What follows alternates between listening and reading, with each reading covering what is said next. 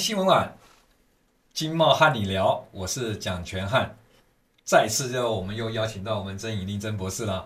我们这个曾博士啊，最近呃做了一个很令人意外的想法和做法，即将要要启动了。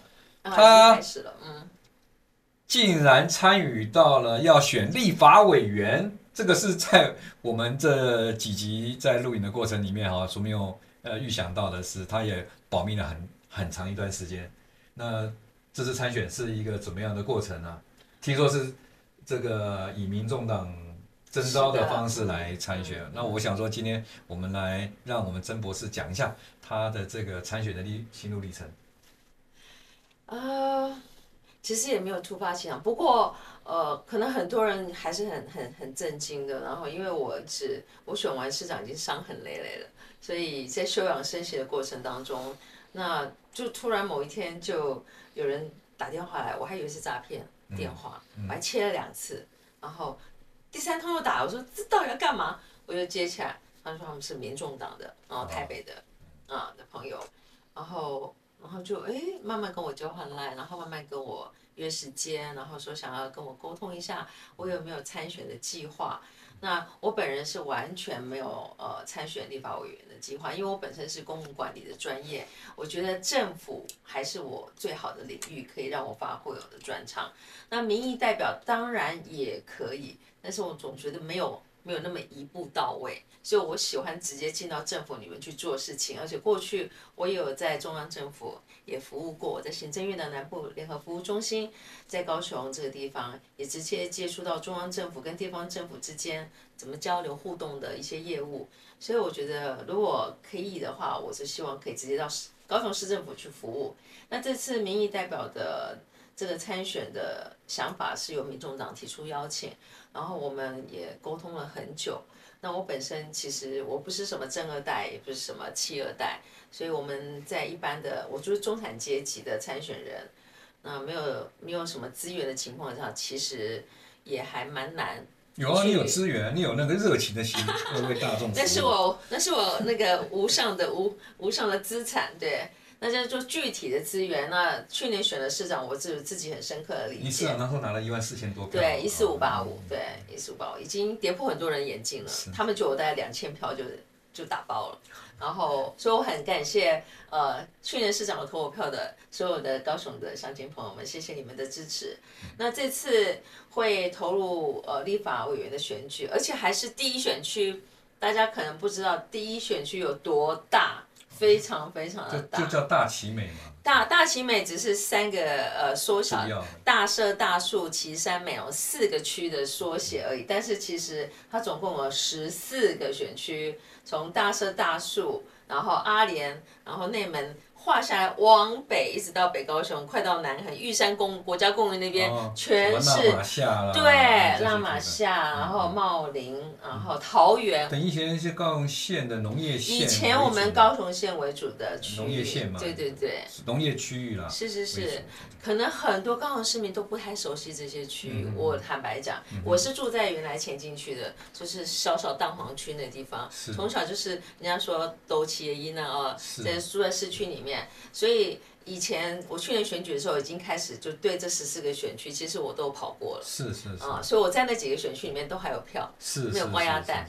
那这次如果让我选，他们在跟我谈的时候，我就表达说，那我想去第一选区。嗯。那很多人觉得这么大的选区你怎么跑得完？而且太难了。嗯嗯。而且听说对手很强。然后，所以连任对连任三届了嘛，所以这次是要争取第四届的连任。是。那我我可能是我常年住在美国，所以我可能有不同的那个想法呃想法，而且我的你是打算用那个这个利用那个台美贸易 贸二十一世纪贸易倡议协议的关系这个法令啊，把台湾不是特别是高雄这个选区里面的农产品卖到美国去吗？我觉得我们就刚才讲的很多东西，我们就要回归到政策面、法制面。我觉得，而且民众党他这次坚持我跟柯主席谈的时候，他觉得这是一门非常专业的工作，是，是，所以我觉得回到专业上来讲，也是符合我去年参选市长，我就想要跟市民呃分享的就是，不管政府的治理啊，不管即使是民意代表，这都是一个非常专业的领域，所以我们可以。给专业人士一个机会，是，而且不要那么政治化，不要都是。呃正二代啊、家传企业的人来担任这个职务，是不是会有机会可以改变现况？我我我这边提问一个问题啊，嗯，为什么你会接受民众党的征召？我坦白讲，我挣扎了很久，因为我是，是因为受柯主席影响呢，还是你觉得这个政党有前途呢，还是你觉得说你可以帮民众党 撑起这个党未来的发展？其实，其实我是一个，我觉得我自诩是一个这个社会教育、公民教育的推动者。嗯嗯嗯、那我当然希望我能用无党籍是最好的，但是如果你要跟一个政党合作，然后呃，他们多少都会资助我一些资源啊、呃，来参进行这个选举。那我觉得第一。也你要对这个党要有认同度，基本的认同度。第二，我们讲的白一点，你要职业道德，对不对？然后，所以如果公司聘你当总经理的，那当然你就是这个公司的员工嘛。我觉得这是非常合理的。所以我也知道他们希望我入党的这个理由。那我想了很久，然后最后是因为，呃，我想想，哎，或许我入党，我可以把我一些概念带给跟民众党的这个伙伴们。可以互相影响，甚至跟柯主席也可以切磋琢磨。是是是。其实我们两个都是四五年级生，是也是同样世代的年龄层的朋友。啊是哦。是是是。我一直以为你是那个六零七年。没有没有，柯主席也很年轻，他是四十八年次。是是对，所以我后来在种种的因素的衡量，最重要，我昨前几天我也讲过，他说服我的原因是他告诉我说，你是为高雄市民而选，而不是为。民众党不是为柯文哲，这句话让我很放心，是是是，所以我就最后就说 OK，那我们就一起一起来努力。是是是，嗯、所以你就介绍了接受了民众党的征召。是。那我再问一个比较尖锐的问题啊，呃，在你上次选市长以无党籍选市长的这个身呃这个身份之前的时候，你曾经是国民党的党员，那从国民党转换到无党籍。又进入到民众党，你在你的这个嗯政治的从政生涯里面，你有什么样的一个感受啊？我觉得以我觉得在过去我们会加入国民党，你知道我们都学生时代加入国民党嘛，然后对，然后我我是在美国的时候又恢复了党籍，就变成海外的党员。然后在美国其实我也用国民党的一个小党部的一个主委、义务主委的身份，也做了很多呃像青年论坛啊、跟青年交流的这些工作。然后我慢慢的随着这个时代的变迁，我觉得政党文化。还有政党政治，好像我觉得已经有点扭曲。我觉得没有像以前这么，就是觉得一个社团是有一个理念，然后大家好好的去团结一致，对，呃，互助、互相扶持。对，即使即使我是国民党党员，其实有一些，我觉得你没感受到这个。我们我们受的我们我们受的训练，可能我觉得还是有有一些是非，然后有有一些逻辑。那没有办法，只是因为你是国民党的党员，然后你就。我觉得不太适当的事情，你还是要说到非常适当的话。Uh. 这些部分都越来觉得越来越困难。然后，如果一个一个政政党一个社团，你不能自己可以抒发自己的意见，然后只是为了党的利益，这个就是我去年提出来的。我觉得再怎么样还是国家利益最大，还是民众利益最大，而不是政党利益。但现在好像要政党利益优先，这个让我是非常非常的挣扎的。是。如果未来。民众党现在他主张的是要为人民而选，嗯、然后以人民的利益优先。如果未来他改变了，嗯，那大家理念还是不合的。是。但目前为止，这部分我们还是有个初步的共识。是是是，等于说高雄市民众党的立委的征召就你一位。目前目前南台目前南台湾只有我一位第一位，然后当然其他的选区上一届民众党他们就提了四席。是。所以这次当然很多人也在争取是争取能够跟民众党合作来参选。那他们好像现在也还是有在考量。是我我我问的是这样，就是说你是我高雄是唯一征召嘛，哈、嗯，对。那其他选区应该还有提名吗？还有其他、呃、都还只是有人在争取，都还在考量当中，哦、还没有正式的。我知道，民众党我听到的就是想要去报名参加的，其实是蛮多，大家都很踊跃，然后很想很想参政。是是是是，其实参政很好，但是政治还是一很专业的是是一个领域啦。就刚刚我谈，我们之先前几个节目里面谈到了有些社会政策啦，哈，有些呃国际贸易的政策，这个都很很专业很专业的。所以在从政的过程里面的话，你也是要不断的。提升自己的本职学能，对政治的一些内涵上面要充分的了解。最主要好像是选区里面的选民服务要到位。你有什么想法吗？对你这个选区里面？因为我选区现在很大，所以目前呢，呃，我可能在这有限的时间之内，从八月十五号开始到我们投票是一月十三号，明年的，整整大概就是五个月的时间。嗯。那我绝对不可能。走遍遍哦，走遍每个角落。是。但是我现在就是会以我们几个主要的区域为主。那因为十四个区域呢，真的是太大了，所以我就会以我们在这个区域里面有哪些。的问题对，岐山美浓，岐山美浓，然后然后燕巢，燕巢，大社大树，哦，这几个比较主要。六龟没有讲到，不是不重要，都很重要。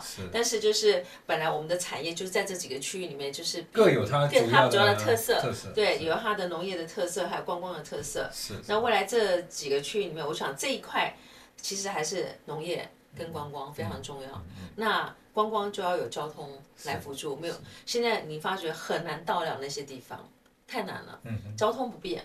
然后前阵子你看，因为大雨，我们的桃园区几年前茂林区桥断了，是整个经济活动就阻挡了。所以以我们民众党的我们的同仁们去纠集。你如果当选的话。你对于所谓的那个前瞻计划的经费，要挪动一部分来到这个三城哦。我一直我一直觉得政府现在问题就是分配不均的问题，是就是分配正义的问题。然后前瞻计划里头怎么样去分配这么大的金额，到底拿什么为优先？嗯、那高雄市六都也是一个六都六都之一，然后有它这个占了三分之一强的区。嗯，我们有总共有三十八个区嘛，嗯、那第一选区就已经占了十四个，都已经三分之一强，而且又是具有非常具有竞争力的，是范围又大又三层，对，然后又是有很有竞争力的地方，嗯、它的产业，嗯、那为什么政府没有去发掘这块宝贝？所有的我们的宝贝区域在这边，然后让它在合并之后十几年过去了，如果你再去走一趟，你会觉得这是高雄市吗？我觉得我住在市区的人，我一。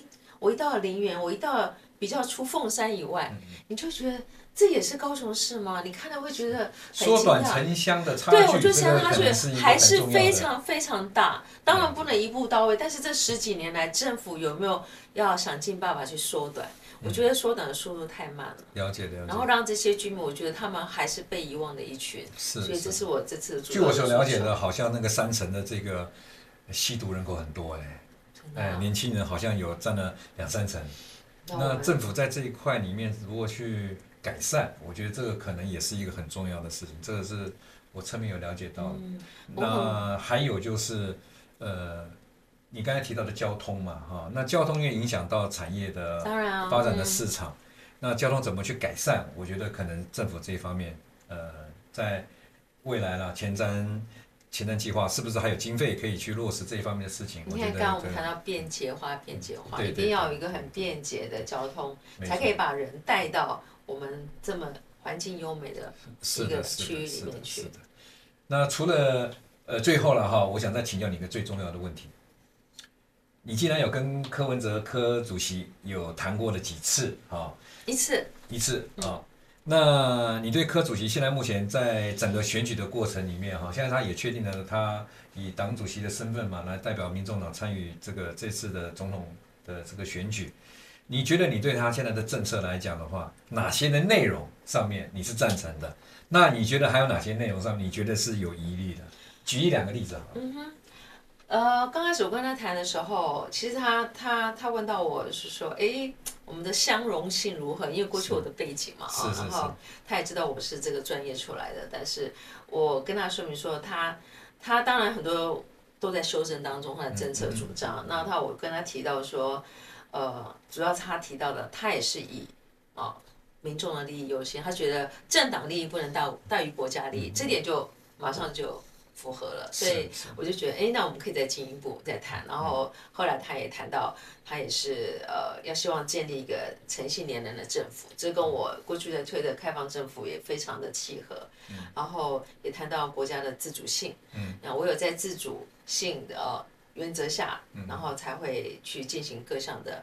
不管是对跟中国大陆，然后跟其他国家都是一样的，对，都是一样的。所以我觉得在几个意思是说，你跟他谈的时候，自主性里面就表达了一个，就是台湾的自主性是在这三大国家是对等号。对，他有坚持到自己坚持自己的自主性的情况之下，是对。所以我觉得在架构上，所以基本上在很。大原则上我们是契合的。那至于西部的，因为我我是区域的立委，所以我要准备我这边针对我自己这边的一些策略。然后目前我才我被被征召才一个礼拜，嗯然后所以我也很紧急的，科主席也很关心，因为大家都人力资源。虽然征召征召一个礼拜，但我之前在去年选市长的时候，我就知道说你大概这个区域。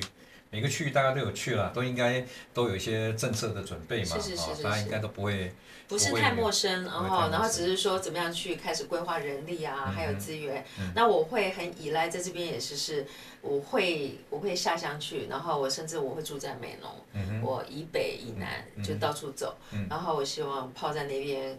我要多听。你只住美浓啊？你那个我以那为中心，为中心，中心因为刚好有很热。什么燕巢也去住一个？如果有人，如果有人可以借我免费住的地方，哦、是是是是是可以让我 home stay 的话，因为刚好有个朋友借我。庙里面啊，有庙可以住吗？那这个小树天后宫啊，请大家帮我。旗山有天那个也有天后宫啊。帮我推荐一下，我很我本来想要说去。去拜会的时候，你顺便对，我本来想说一个礼拜一个礼拜去 home stay，对。我带着我的秘书助理们。因为他们那些宫庙里面都有一些信徒，信徒。呃，那那个就是住的地方嘛。我可以把时间节省在交通时间节省起来，是是是是，可以多花时间跟听听乡亲父老的意见。是是是是是，这是我是很有决心的。了解。嗯，好，那个今天还有机呃有这个机会呢，让这个曾尹力曾博士呢，就他这次要参选立法委员，以民众党的这个党籍的身份啊，受到征召来参选。那我们也。呃，先预祝您能够高票当选，谢谢。呃，为我们的高雄未来的呃发展啊，哦，提供您的这个专业的力量啊，哦。那再次谢谢我们呃港湾新闻网的这个观众和听众。那我们在下一次呢，再请曾博士呢再谈谈呃 ECFA。好。柯主席有提过这个 ECFA 的问题，那这个柯这个 ECFA 呢，呃，他有提了四个声明嘛，哈，要怎么去做？那我想说，是不是听听您既然是以他的身民众党的身份来参选呢？那在这个方面，您的看法怎么样？您觉得他的这个政策呢的可行性高吗？好，我们就留待下一次来分解。谢谢大家，谢谢今天各位观众的这个参与，谢谢。谢谢，谢谢全汉，谢谢大家，谢谢大家，拜拜，谢谢曾博士。拜拜。